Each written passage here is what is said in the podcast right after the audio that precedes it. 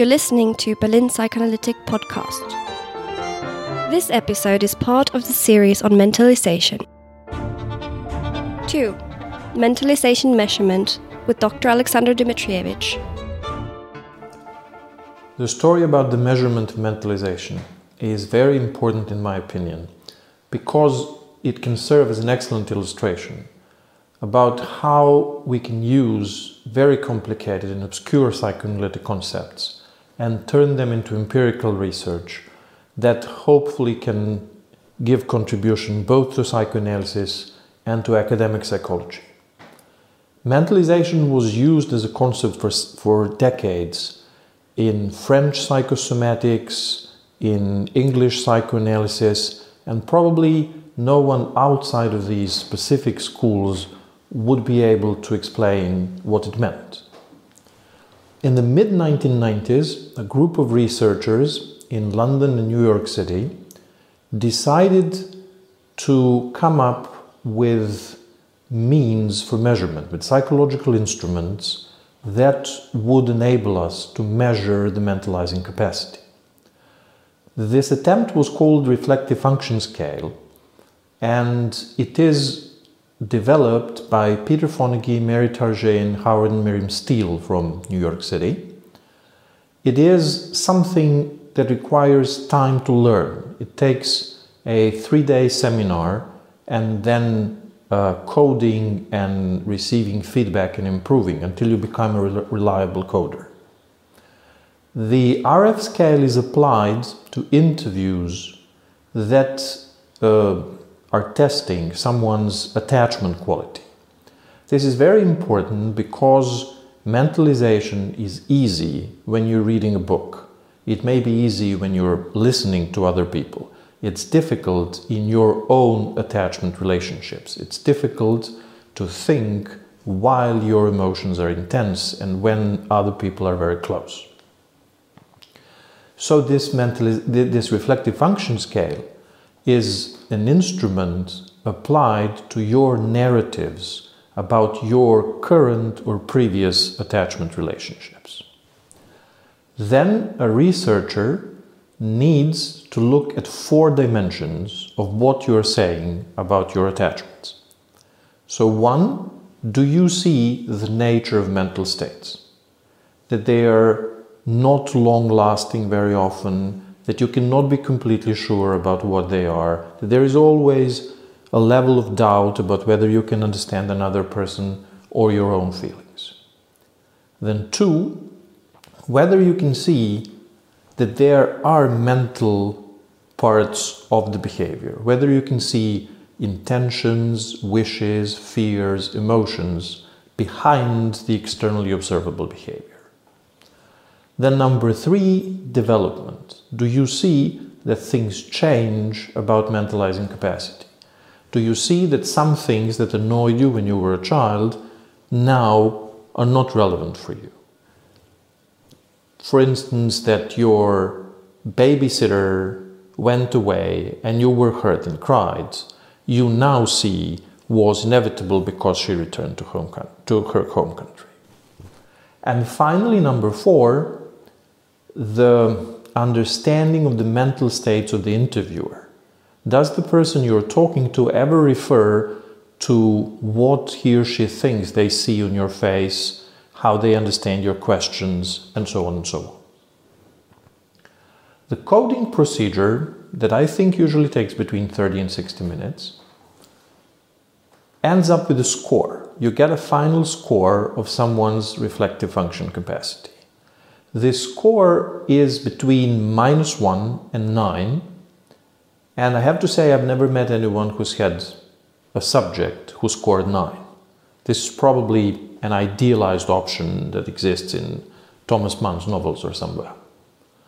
Most people in community samples, students, people who are not uh, troubled by any mental disorder, will score above 4.5 or 5. So if you go to university, I'm not sure about psychology departments, but most other departments probably, if you go into the street here, people will probably score between 5 and 7. Clinical samples score below 4.5 or 5, so that acutely psychotic patients usually score minus 1 or 0 because in acute psychotic states you cannot see the difference between mind and external reality or physical reality and such stuff. Borderline patients usually score around 3 because they try to mentalize all the time. They have some kind of psychological theory about their states and other people's states all the time. Just there is a problem with their understanding, with their conceiving of it, so that their theories are wrong. What I've just said over the last couple of sentences shows you how much research has been done since 1995 in various domains developmental, clinical, social, and so on. Thousands of people were interviewed by this adult attachment interview, and to a large number of these interviews, RF scale was applied. This is considered to be the golden standard of mentalization research when it comes to empirical research. And we consider data obtained in this way to be very reliable, and we consider uh, that to be the way to go. Because the procedure is very demanding when it comes to time and finances and initially training, other researchers try to develop other approaches to this.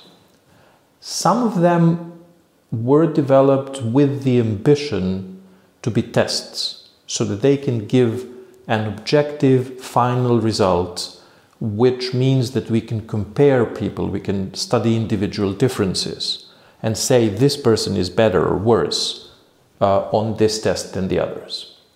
Probably the most famous one is the Reading the Mind in the Eyes test developed by Simon Baron Cohen.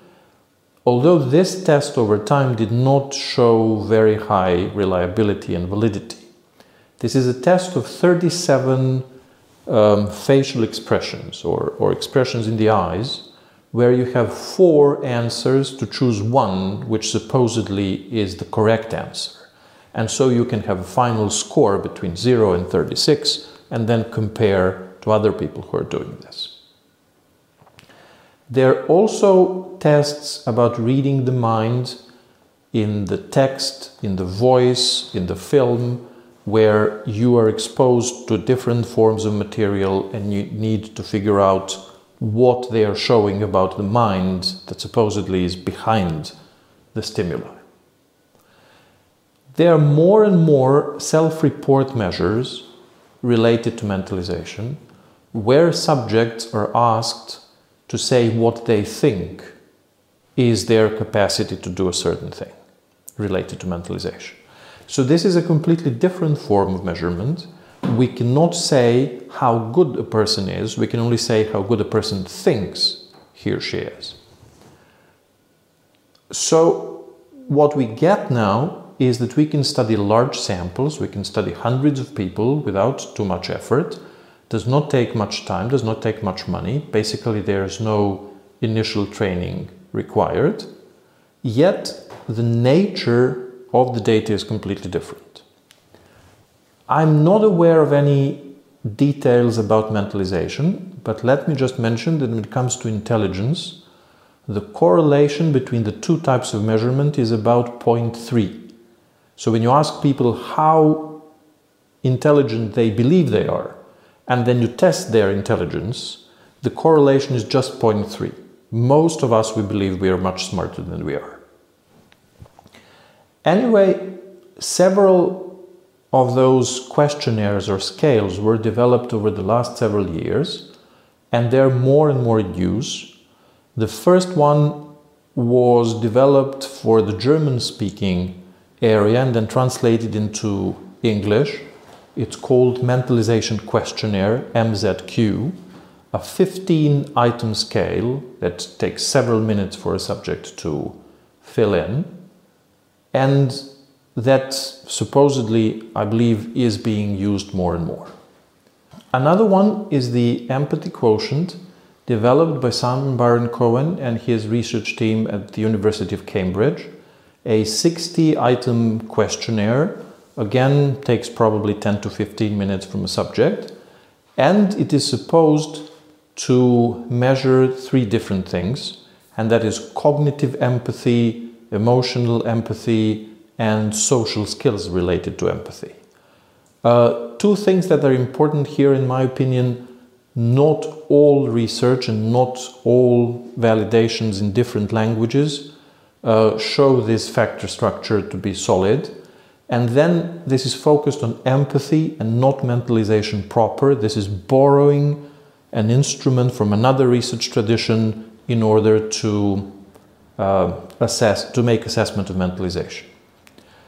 Finally, there's mentalization scale, a 28 item questionnaire, again, takes several minutes only, validated and, and, now being translated into several languages, and with a subscale of motivation to mentalize, not just on what you think you can do, but how highly you're interested in doing it.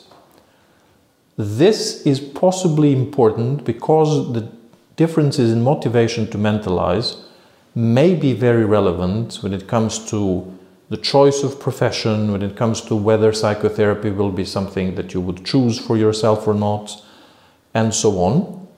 And the research indicates that psychotherapists do not differ from the rest of the population, but by being better in mentalizing, or psychoanalytic psychotherapists do not differ from cognitive behavioral therapists in being better in mentalizing, but in both cases, people different in their motivation to use what they can do.